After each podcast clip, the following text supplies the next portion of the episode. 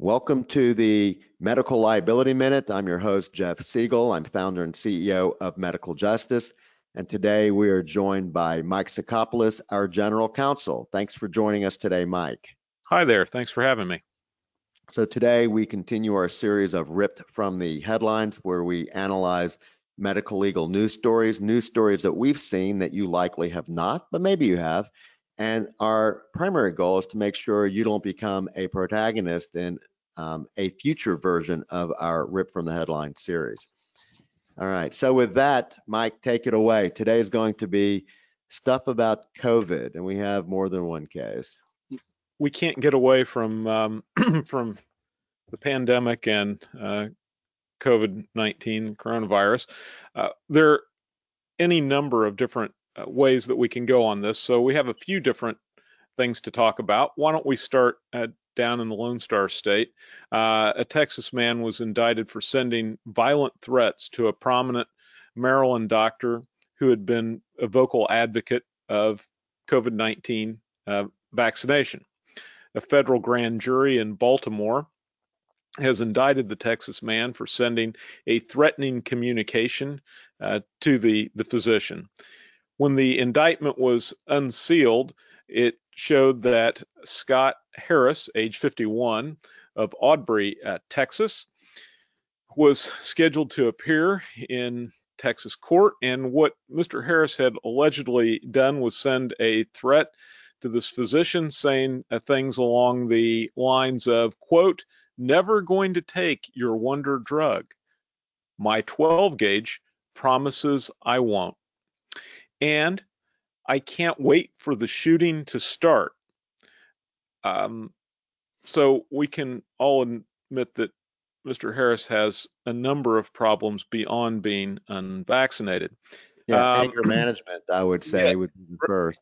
Right. He's um, definitely uh, an interesting individual here. So uh, the case has been investigated by the F- FBI. Uh, we've had other people involved from from Homeland uh, Security, and and and on it goes.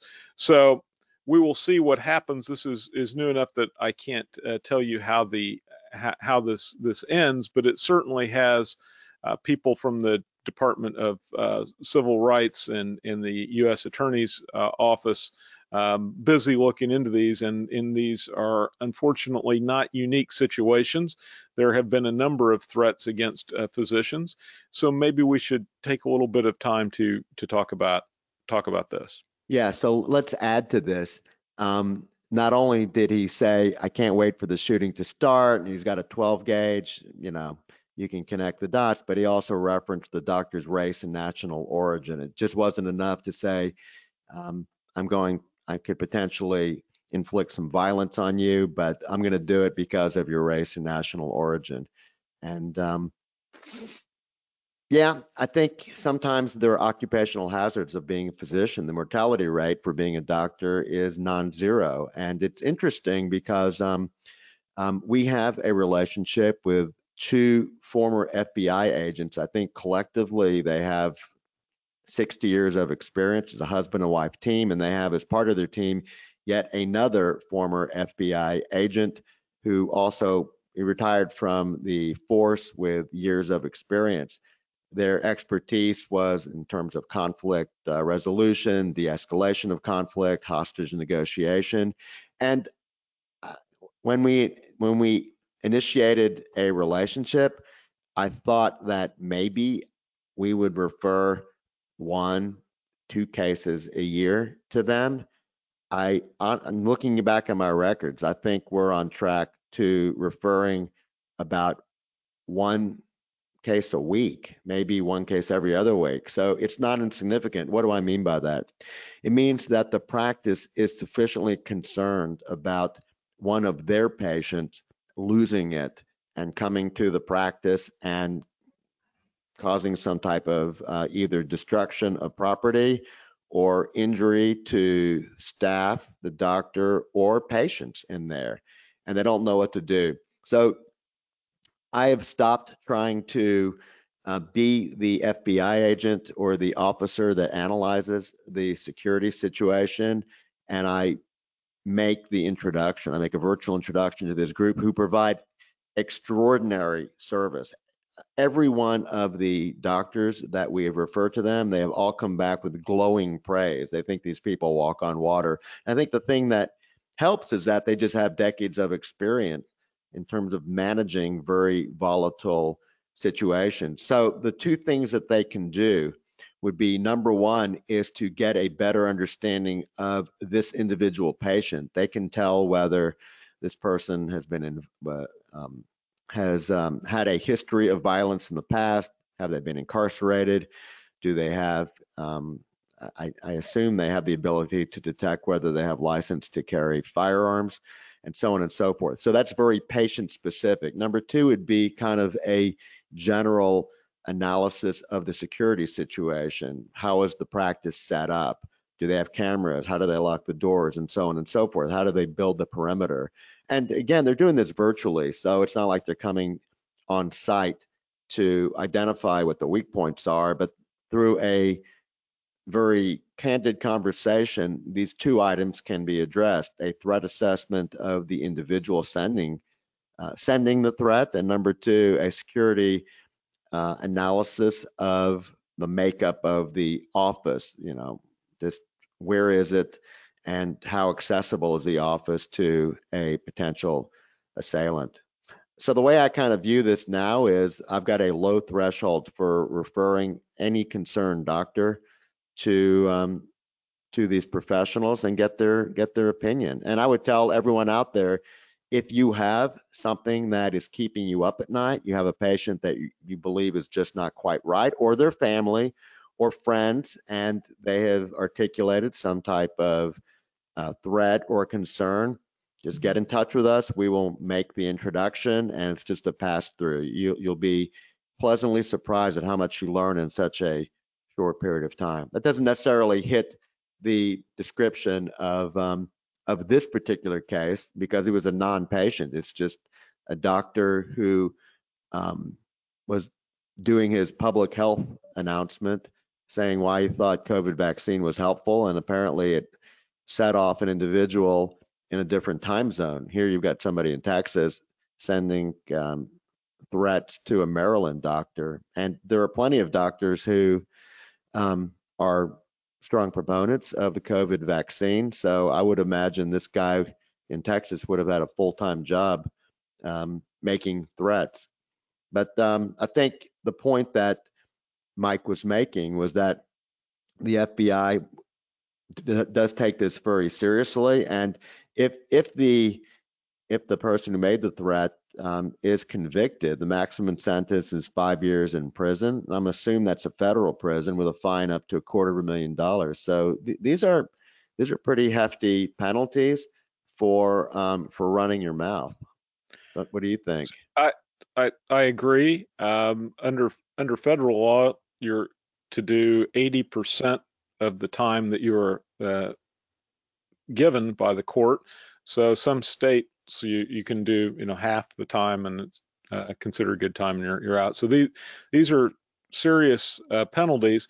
And i think that because the law takes it seriously we should all take it seriously in that these are real threats. And while this person may be just a loudmouth uh, uh, spewing off, the next one might not be.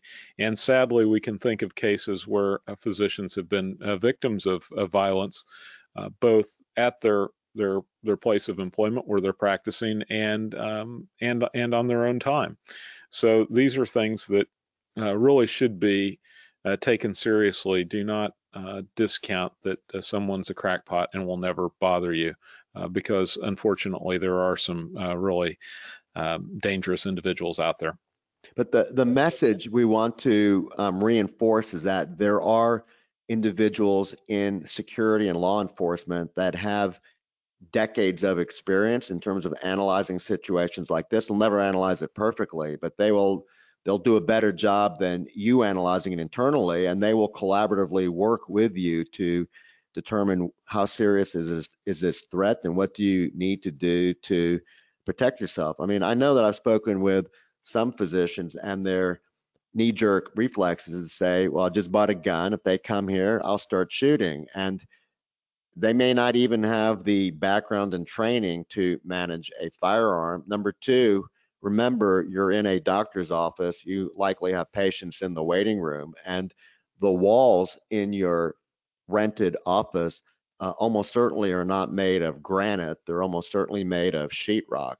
And if you've got a uh, 45 caliber bullet going, eh, well, let's say you miss, uh, or let's say you do hit yours, the uh, the perpetrator, and the bullet keeps going into the waiting room, you may have a dead patient that may go into your neighbor's office, and that would be quite a surprise to them. I'm not making a um, a global comment about the the um, the wisdom of having a firearm in the office. What I am saying is that I would rely upon the wisdom and judgment of people in the security space who have decades of experience to help you analyze a situation. It's it's no different than medicine. If you can make a good diagnosis, your treatment's likely to be more effective. But if you just go straight to the treatment, you may have excellent treatment, but you're not treating the proper condition. Scary, right. on, scary, scary times. Forward. Let's uh, let, us move on to um, uh, to our to our next uh, situation. And this one, instead of involving a physician directly, involves uh, the general uh, general public. Mm-hmm. Uh, Christopher Perez, 40 years old, was found guilty on two counts of disseminating false information uh, and hoaxes related to biological weapons. This comes to us from CBS News. Uh, Perez uh, posted a message on Facebook April of 2020 that claimed that he had wait for it, he had paid someone to infect uh, someone who was infected with COVID 19 to go through a grocery store and lick items. Why? Um, what, what, what was his goal? What was his goal in terms of having the COVID 19 patient go to a grocery store in San Antonio and lick items? And what is the going rate for that service? I don't know. Uh, it clearly was to to scare people away from visiting the store. Maybe Mr. Perez had had a bad experience um, in the produce section. I don't know. Uh, he posted um, the in in another post. He included a link to a, a news story. Mm-hmm. Uh, about the store that closed after an employee tested positive for uh, the virus and said that a San Antonio HEB uh, store would be next, you know, insinuating yeah. that um, the the licking would would continue. And HEB, um, just for everybody who's not from Texas, is a local grocery store. It's like Safeway. Yeah. So he's trying to shut the store down. It sounds like. That that's uh, that's right. And so um, thankfully, law enforcement uh, came in and determined one that these these threats were were fake and that uh, Perez did not pay anyone to intentionally spread COVID-19 and that these these posts were were all fake. N- nonetheless, uh, this is problematic as you could imagine. So uh, those who would threaten the use of COVID-19 as a weapon against uh, others will be held accountable for their actions, even if the threat was a hoax. Uh, and this comes this quote is from Christopher Combs, who is a special agent in charge of the FBI's San Antonio uh, division. Um, Perez's actions were knowingly designed to spread fear and panic, and today's sentence uh, sentencing illustrates the severity of the uh, of the crime. And what was that sentence, Mike? 15 months um, is what Mr. Perez was sentenced to, and he was also ordered to pay a $1,000 fine. Hmm. Did he accept? Um, did he accept his punishment and uh, start his sentence, or? Well, didn't? it looks like he said they would appeal the conviction. Correct? That that's right, and I, I don't know how the um, how the appeal is is going, but uh, this hmm. was investigated, and I think that this is interesting. It was investigated by the FBI's Joint Task Force along with the weapons of mass destruction personnel. Now, I have to admit, I did not know that we had ma- uh, weapons of mass destruction personnel um, on, on the federal uh, payroll, but in some odd way that might be reassuring. Um, so we will we will see what uh, what becomes of this there uh, the, this case, but this is not again terribly unusual in that we have people posting things that are are outrageous and causing panic to uh, to our fellow uh, fellow citizens and requiring law enforcement to uh, to take uh, take action. So I think maybe we we need to think about physicians' duties, if you believe that there are any, uh, to combat such kind of um, falsehoods. Maybe not in such a situation so egregious as this, but people posting information that is is clearly um, medically incorrect and designed to to misinform and mislead um, our, our fellow citizens. Jeff, do you think that there's any kind of duty out there for a physician to uh, to step up and um, wipe away some some incorrect information? Well, it's interesting because that kind of segues nicely into the third case in our COVID stuff uh, series today, and it's entitled Idaho Medical Association Files Complaint Against a Controversial Doctor. So it may be very region specific. Uh, and I also know that the Federation of State Medical Boards have stated that um, articulating COVID misinformation without defining precisely what misinformation is may be actionable at the level of the state board. And of course, the state board controls your license. And if your license, if if you are disciplined, one of the outcomes could be suspension or even revocation of a license. So the license is needed to earn a living. If you're a doctor, there's no real easy plan B if you lose your license. So it looks like there's a fair amount of um, momentum being pushed to discipline those who are um, engaged in misinformation. But let's let's take this particular case because it's from the news and we can just um, see how it's been addressed. So um, the Idaho Medical Association filed a complaint against an Idaho physician. The argument being that he repeated misinformation about COVID-19 and vaccines. Um, they filed the complaint against Dr. Ryan Cole, spelled C-O-L-E, over his claim that he prescribed ivermectin for COVID 19 patients. And in this article, it's saying ivermectin has not been proven to effectively treat COVID 19, and doctors say it could be harmful. The Idaho Medical Association CEO, Susie Keller, said that while its association is disturbed by Cole's spreading of misinformation, including dissuading people from getting the COVID 19 vaccine, the complaint is narrowly focused on the claim that he prescribed an unproven drug. And we'll get into this in just a few minutes because doctors um, generally are able to prescribe unproven drugs. There are drugs that have been um, allowed into intercom, uh, interstate commerce with um, by the FDA, and then doctors are free to use it for other conditions that are not approved by the Food and Drug Administration, as long as they believe that there's enough evidence that the drug um, or the treatment will have a positive impact. And I think it often comes down to what is the evidence and how many people are doing it. If you're the only person doing doing uh, or doing the prescribing and nobody else is doing it, then arguably you're just doing research.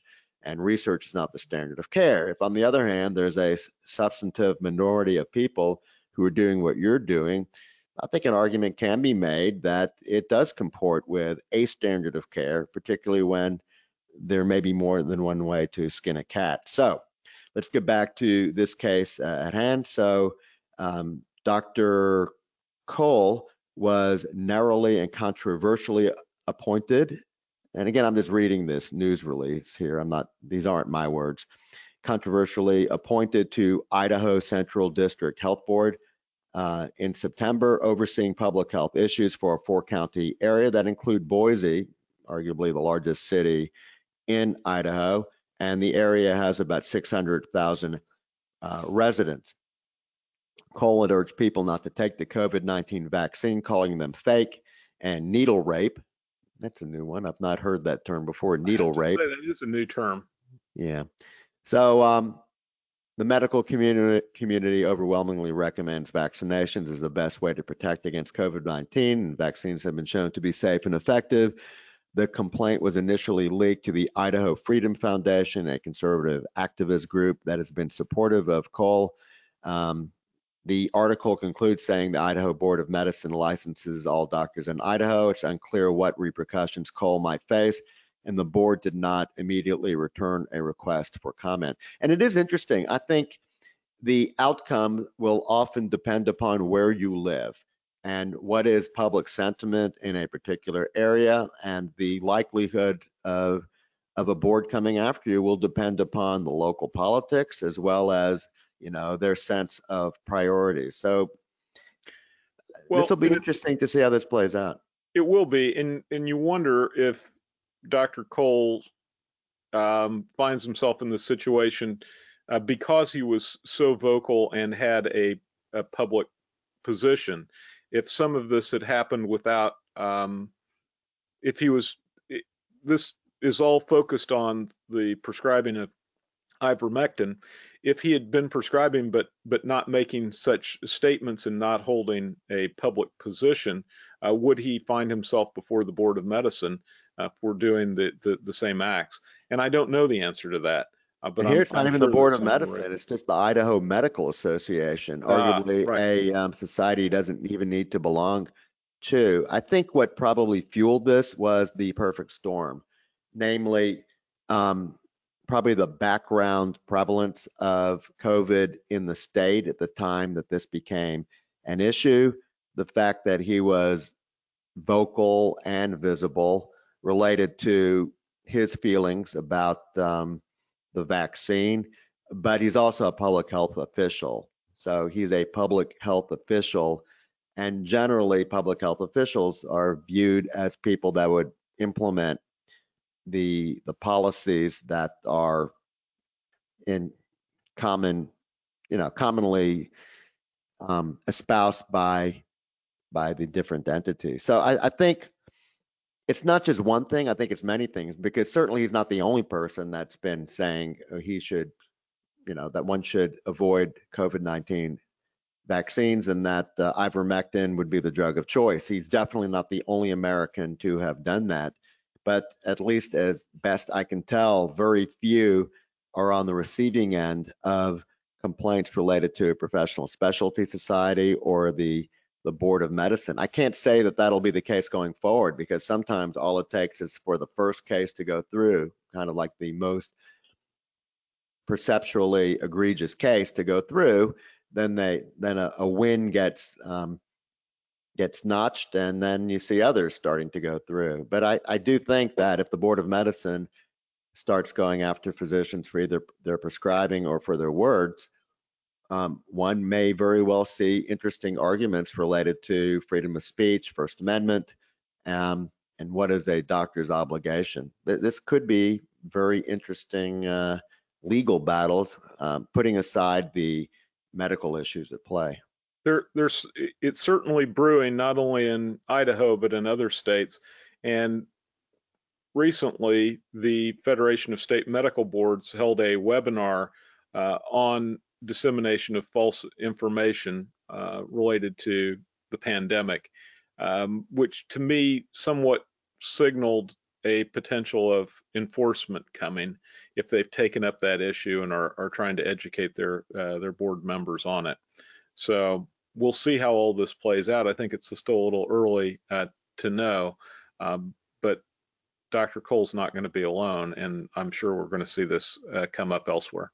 Mike, just take a minute to describe who the Federation of State Medical Boards is and what influence it has over the individual boards.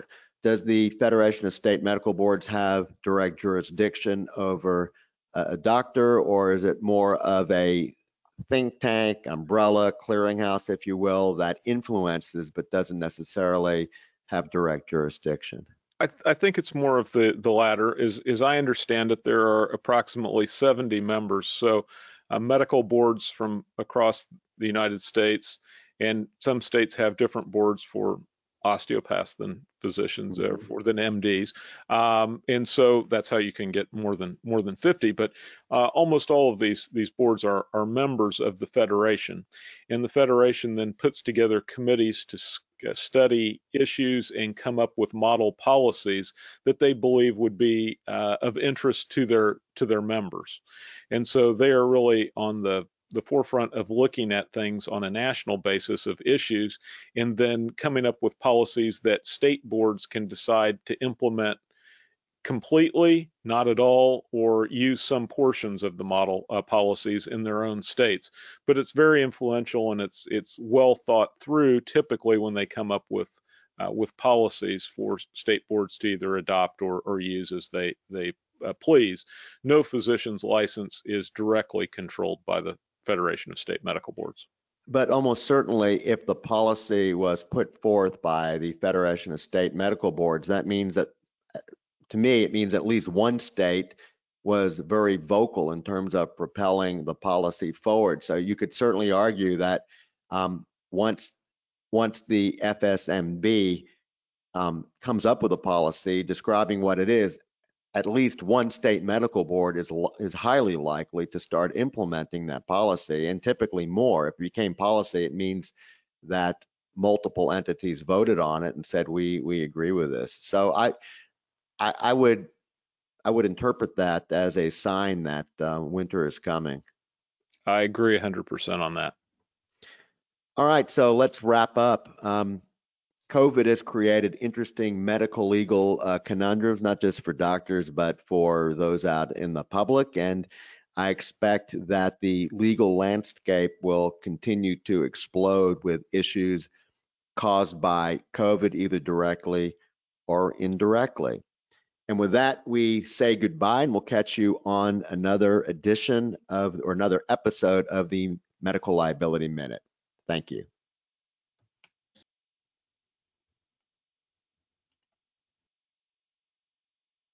And with that, we're at the end of our broadcast. Thanks for joining us. In closing, a few messages. If you're an existing member of medical or dental justice and you find yourself on the receiving end of a medical legal threat, please contact us at 1 877 MedJust. That's 1 877 MedJust or 633 5878. Our STAT hotline is a service offered to all current members. It's designed to get your urgent medical legal questions answered ASAP. Members can also access a plethora of exclusive medical legal resources by logging into their members only page, which can be accessed by our website, medicaljustice.com. Now, we want to protect as many doctors as possible. If one of your colleagues is in trouble, please refer him. When a current member of medical justice refers a colleague and that colleague becomes a member, you both receive a month of free protection. To refer a colleague, write to us at infonews, that's I-N, F as in Frank, O, news, at medicaljustice.com. That's infonews at medicaljustice.com. Now, before we close, one last request. If you enjoyed this episode, please write a review on your preferred podcast provider and share our podcast with your colleagues. Reviews help maintain our podcast visibility which in turn helps us reach a broader audience. This helps us protect more doctors. Thank you for joining us this week. We hope you'll join us on the next episode of the Medical Liability Minute.